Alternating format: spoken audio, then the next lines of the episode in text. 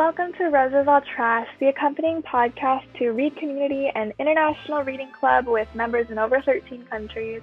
I'm Ryen, and I founded this community and this podcast with my friend Katherine Shark.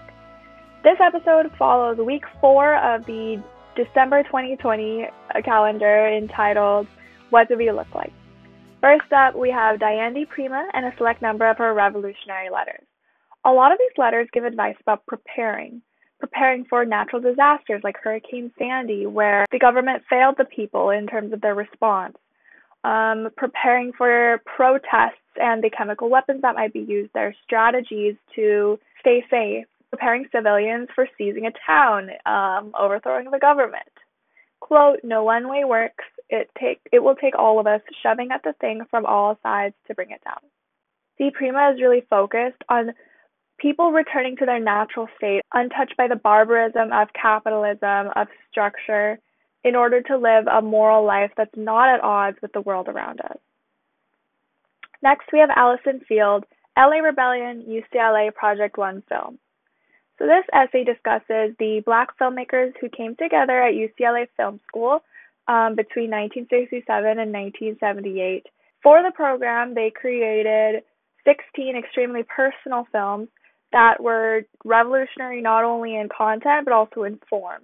Most of these filmmakers really identify with the Black Panthers, and interestingly, Field compares the flaws in the Black Panthers' uh, gendered politics to the flaws now that are now visible in the Project One films. All in all, we see in the legacy of these films that, quote, we were thinking more, really truly more of cinema as a gun. Last up, we have Nama Clorman Araki, Feminist Photography in 1970s Britain. This runs through the history of the relationship between photography and second wave feminism in the UK, that's 1970s to 1980s.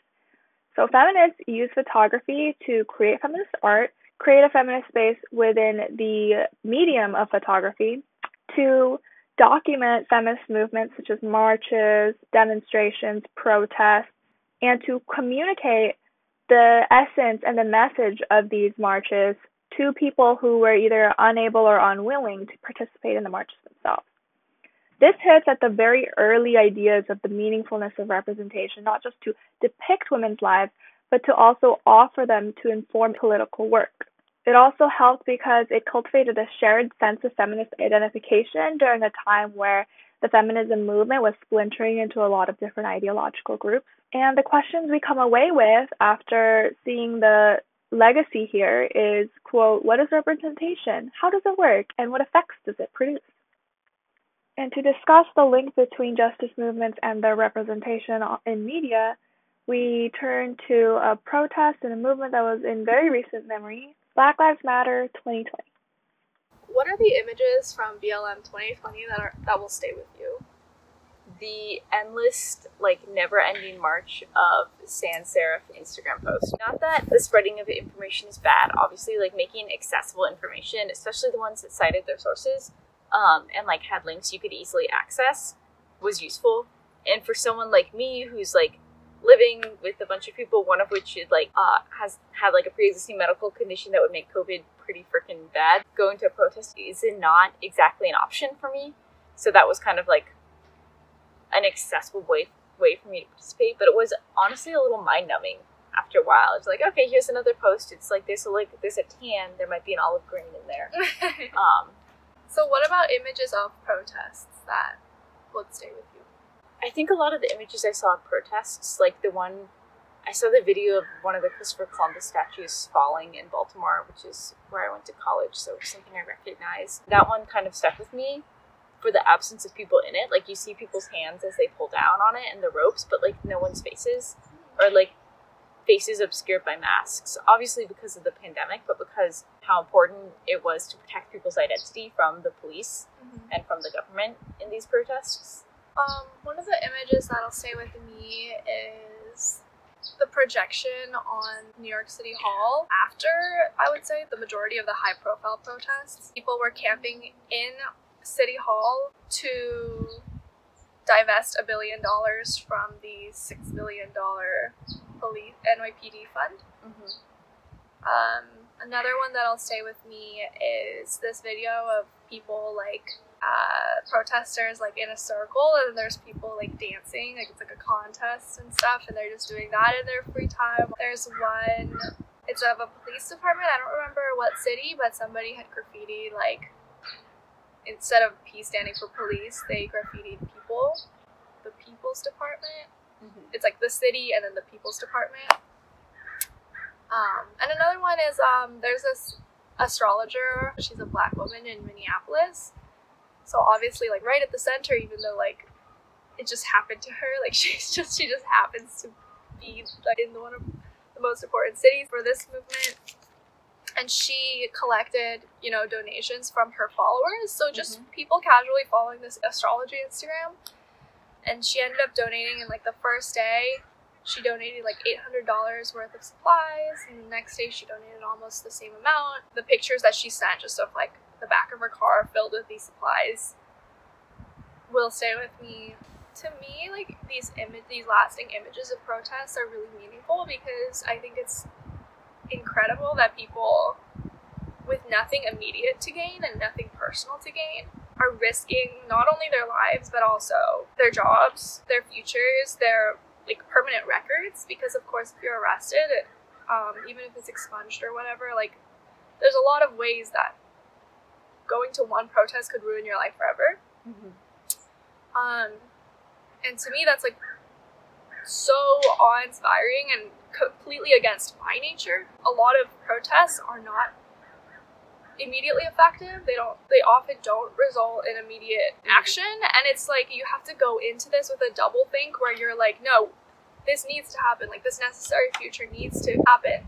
But also you have to go in prepared for nothing to be accomplished. Um then ultimately you have to be like oh it doesn't matter. But at the same time you have to be okay with it Yeah. know? um It's a similar experience it was voting in this election. Like going in where it's like I needed to vote and people need to vote if they're able to. But also knowing that like voting even though Biden did win, like now I'm like, okay, nothing changed actually. Like it's literally just swapping one out for the other.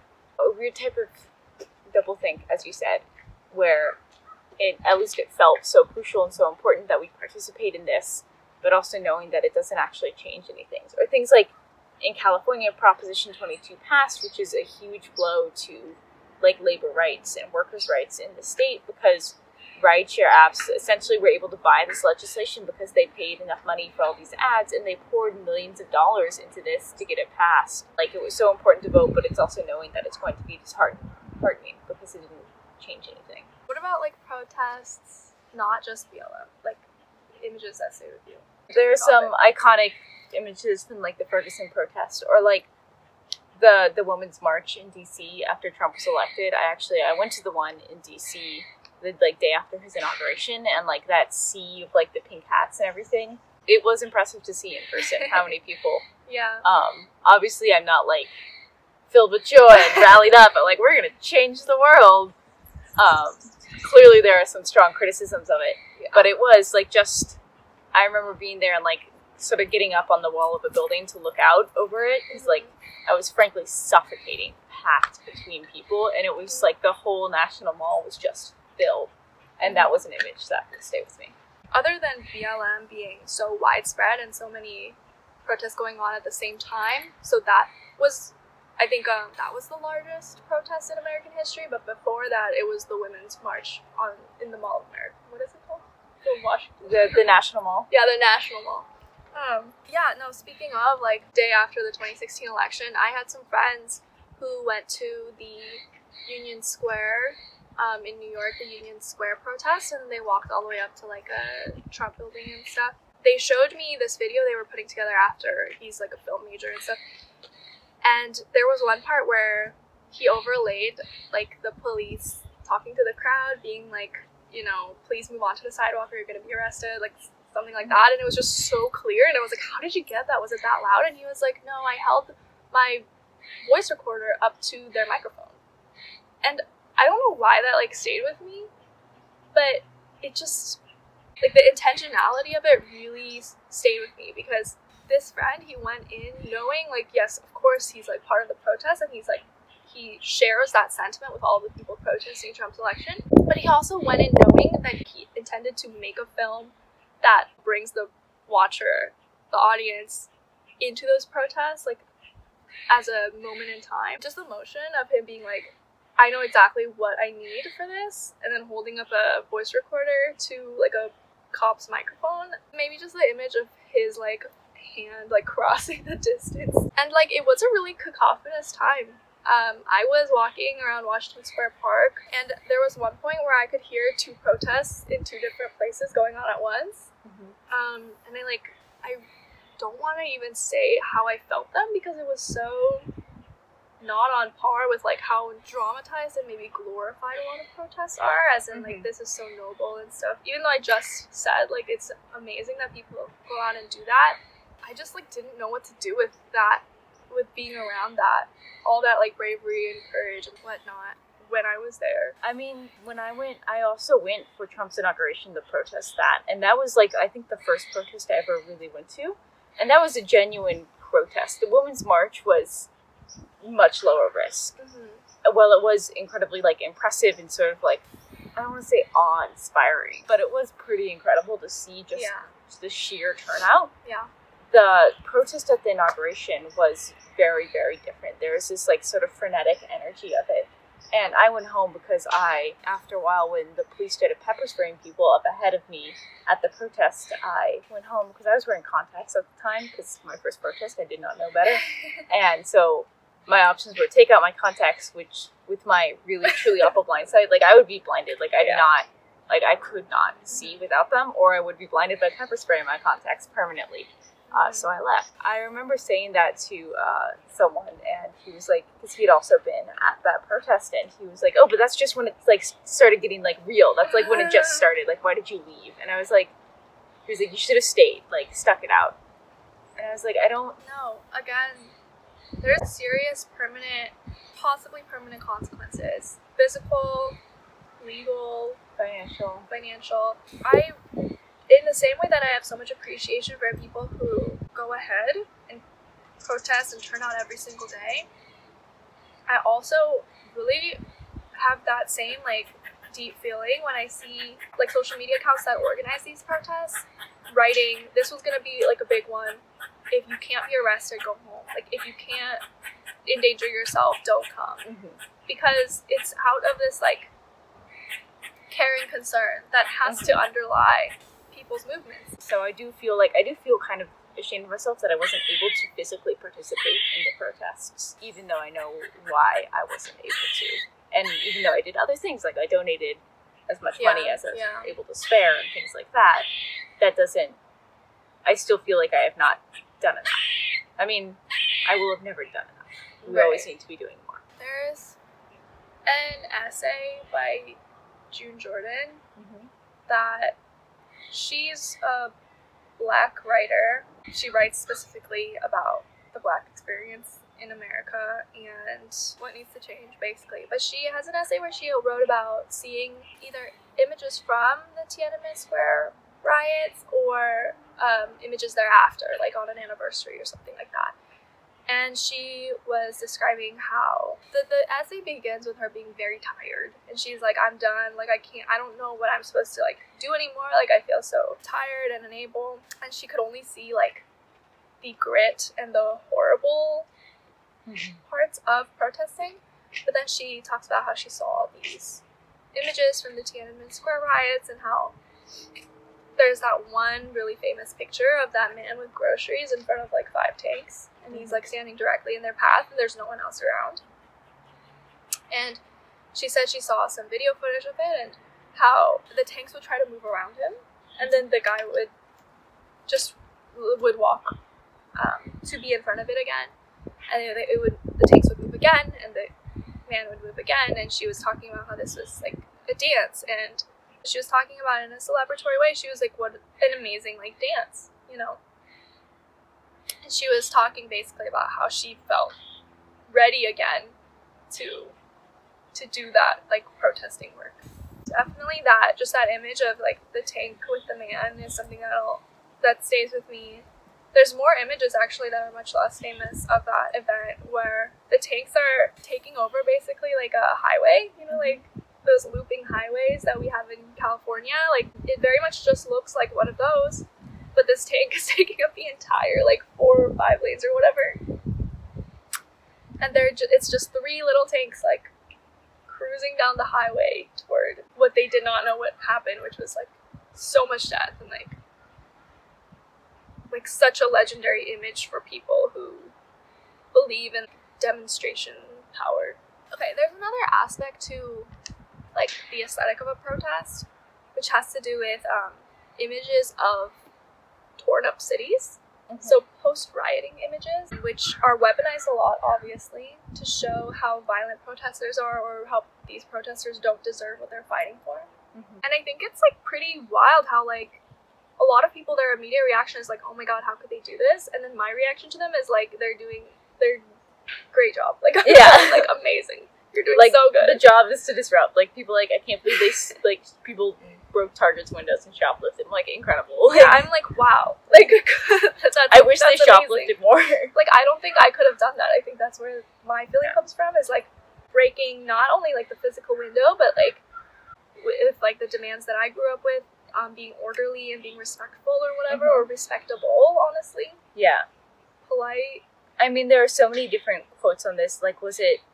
I cannot remember if it was Martin Martin Luther King who said this, but he said like, you know, respectability only works if your oppressors have a conscience, and they Mm. don't. Mm-hmm. And this comparison has been drawn by other people, but the Boston Tea Party, like people Right. glorify that event when it was literally millions of dollars of property damage by dumping this incredibly Mhm. precious cargo um, into the harbor. Like Yeah. that was, it was more than just stealing a couple things from a store or like smashing some windows. And we love that moment in our American textbooks. We're always so proud of them when they do that, um, and when we talk about it. But when it's happening in real time, it's condemned. It's really easy to glorify these in past moments and be like, I would have loved to have been a part of that history and have protested too and to have fought. Mm-hmm. Like when people say like, oh, if I had been in Germany during World War II, I would have helped. But like when but you're here right now. Yeah. It also doesn't matter if like the cause right now is more controversial or more gray area than that mm-hmm. time. Like, why are you thinking about being a hero in Nazi Germany when you can just be a regular person in the U.S.? Like, yeah, the opportunity is here. there's a lot to talk about there. I went to like a lecture about how there was actually a lot more violence during the American Revolution, like pre-war, mm-hmm. than people think. Like people were just like drawing and quartering British workers. Like it, it was like They were just it was not great, but also I mean, there's obviously that with like people want to like arm civilians and things like that. That's like a whole nother discussion. I want to stick to talking about like how these images of like looted stores and stuff, ha- and like I guess inherently political images inspire such different reactions in different people. I think mm-hmm. that's so wild. You know, Individuals have really completely different ideas about where this country is going yeah, and like whether things are getting better or worse. you yeah. I have no idea if they're getting better or worse. like I'm gonna know about 50 years from now. I'll think back on this film and be like, did things get better or did they get worse? We'll find out. we have a like such a weird, constantly wrong relationship to objects. People, because of like socialized orderliness, really want to protect other people's property. Um, like Target's property or like just or like CVS's property or whatever. Um that's a really weird. Like why do why do we why are people so automatically attuned to see somebody like break in and out of something, break a rule, and be like, oh my god, oh my god, Time a everything's falling apart. What's that quote? Like America is a country of uh, like temporarily uh, embarrassed billionaires. Like the way people protect the value, like the property of the rich when they are not the rich. Yeah, Um, it has nothing to do with you. yeah, like what makes you think this joke has been made in many iterations around like Biden's campaign with wanting to raise uh, taxes on people who make over four hundred thousand dollars a Yeah, year, yeah, and yeah. people who make twenty five thousand dollars a year are like, we can't let this happen. I'm like, this has nothing to do with you. I think it, like the problem really just lies. The problem with the conflict really lies with like our relationship to things. Like we need to stop. like we need to be able to differentiate between the value of a human life, the value of like a PS4. Like Yeah. Or like the What value is- of a broken window, yeah. or Like what is Target happening? stock. Like How do we fix this? I don't know. it's such like it's also such an issue where I'm like, did you not figure this out in kindergarten? Like this feels like such a fundamental, blatantly obvious fact to me that no amount of looting or property damage is ever the same as the loss of a human life. Yeah, and I don't want to pretend that like I also have that instinct sometimes when I see like a photo of some somewhere looted or whatever. I'm like, oh my god, that's so scary. Mm-hmm. But that's the problem. Like, why is that my instinctual reaction? How can I get rid of it? Like, how can I? Obviously, my true and complete opinion is that like looting is completely it, it completely has a place in protesting. It always has. It always will. But how can I get rid of like the first instinct? Like, you know? I'm wondering if people are conf- like see looting and conflating it with like physical violence, like a street fight or something. Like, do they assume that the two go hand in hand? Like, I think we're honestly trained to be like really scared of like stampedes. like from we've seen The Lion King. I don't know. Like, is it that? Like, I have no idea. One theory I have is that maybe we are very resource oriented, and Mhm. that's another reason why, or maybe that's another product of social conditioning to withhold resources from other people because they don't deserve them. Like maybe those, like those thought processes go together. Who deserves what? Who's allowed to have what? I don't. I'm like completely mystified. Me too. Like, all I can feel to say is, I, people just cannot see outside themselves. why do we not want people to have stuff? it is like a. That's something that I've been really wrestling with myself about. Like people should receive what it takes to survive. You know. Or things like the student loan debt, like the discussion of um, absolving people of their student loans, and people saying, "Well, that's not fair to the people who paid it off," and it's like, what? Should we stop looking for a cure for cancer because it's unfair to the people who died? Like, yeah, yeah. We have this obsession with like fake scarcity. like the idea of overpopulation. Our planet absolutely has the resources to support the people we have on it if they were evenly distributed and like cared for in a way that was sustainable. Mhm. Um, but we choose not to. Yeah, or even if like we're okay with somebody far away, you know, getting what they need for their family, like in our immediate vicinity too, we have like a a strange idea about like, well, I need to keep this much of the resources in this community for myself because, and like I don't care what anyone else does, like I'm just gonna secure my family. Like that's a idea that makes sense to me, mm-hmm. but I want it to not make sense to me. I don't understand where this like stupid twisted idea Is it evolutionary, It's like this from- desire to hoard resources when we have them? it's possible but again like that means nothing like if it's wrong Yeah, if it's wrong then we shouldn't have we to should not bow to our evolution. exactly exactly but yeah like this idea of like scarcity and resource sharing or resource resource hoarding you know there's different sides to it um, and i think i just want to end on like just again like a expressing appreciation for things that have come a lot more into the mainstream consciousness like mutual aid public fridges public Mhm. refrigerators where people can just go and look and get food that's there if they need it um, also like urban farms i feel like were popular idea that i only saw in like their semi success so semi failure kind of and now it's like because of its like mainstream appreciation they're able to retain a lot more success i guess Mhm. i don't know i think it's like amazing that people are like learning how to build stuff Yeah. learning how to water things on a schedule a lot of this 70s like independence or like hippie whatever like yes like there were like really well functioning communes and stuff in the Mhm. past but i feel like it's finally coming to fruition hopefully in this decade Mhm. where people are actually understanding what it means to not be individualistic, what it means to like be responsible to one another, as opposed to just being able to do whatever you feel like, whenever you want. Like, Yeah. you know? How are we such social animals and yet not at all community minded? Yeah. So I just want to appreciate like, I, I don't want to like specifically name certain things I'm thinking of because I don't want to like um overload them like with attention maybe they don't want. But yeah, there's so many organizations or organized things happening in like where I was living in Bushwick, in New York. Um, And Baltimore is a great example of that. Like the community resources and organization is really phenomenal to watch in my brief time there. mhm, Yeah. I think we gotta just keep an eye on our relationship to things. We really just gotta ask ourselves, like, what is like, how am I feeling right now?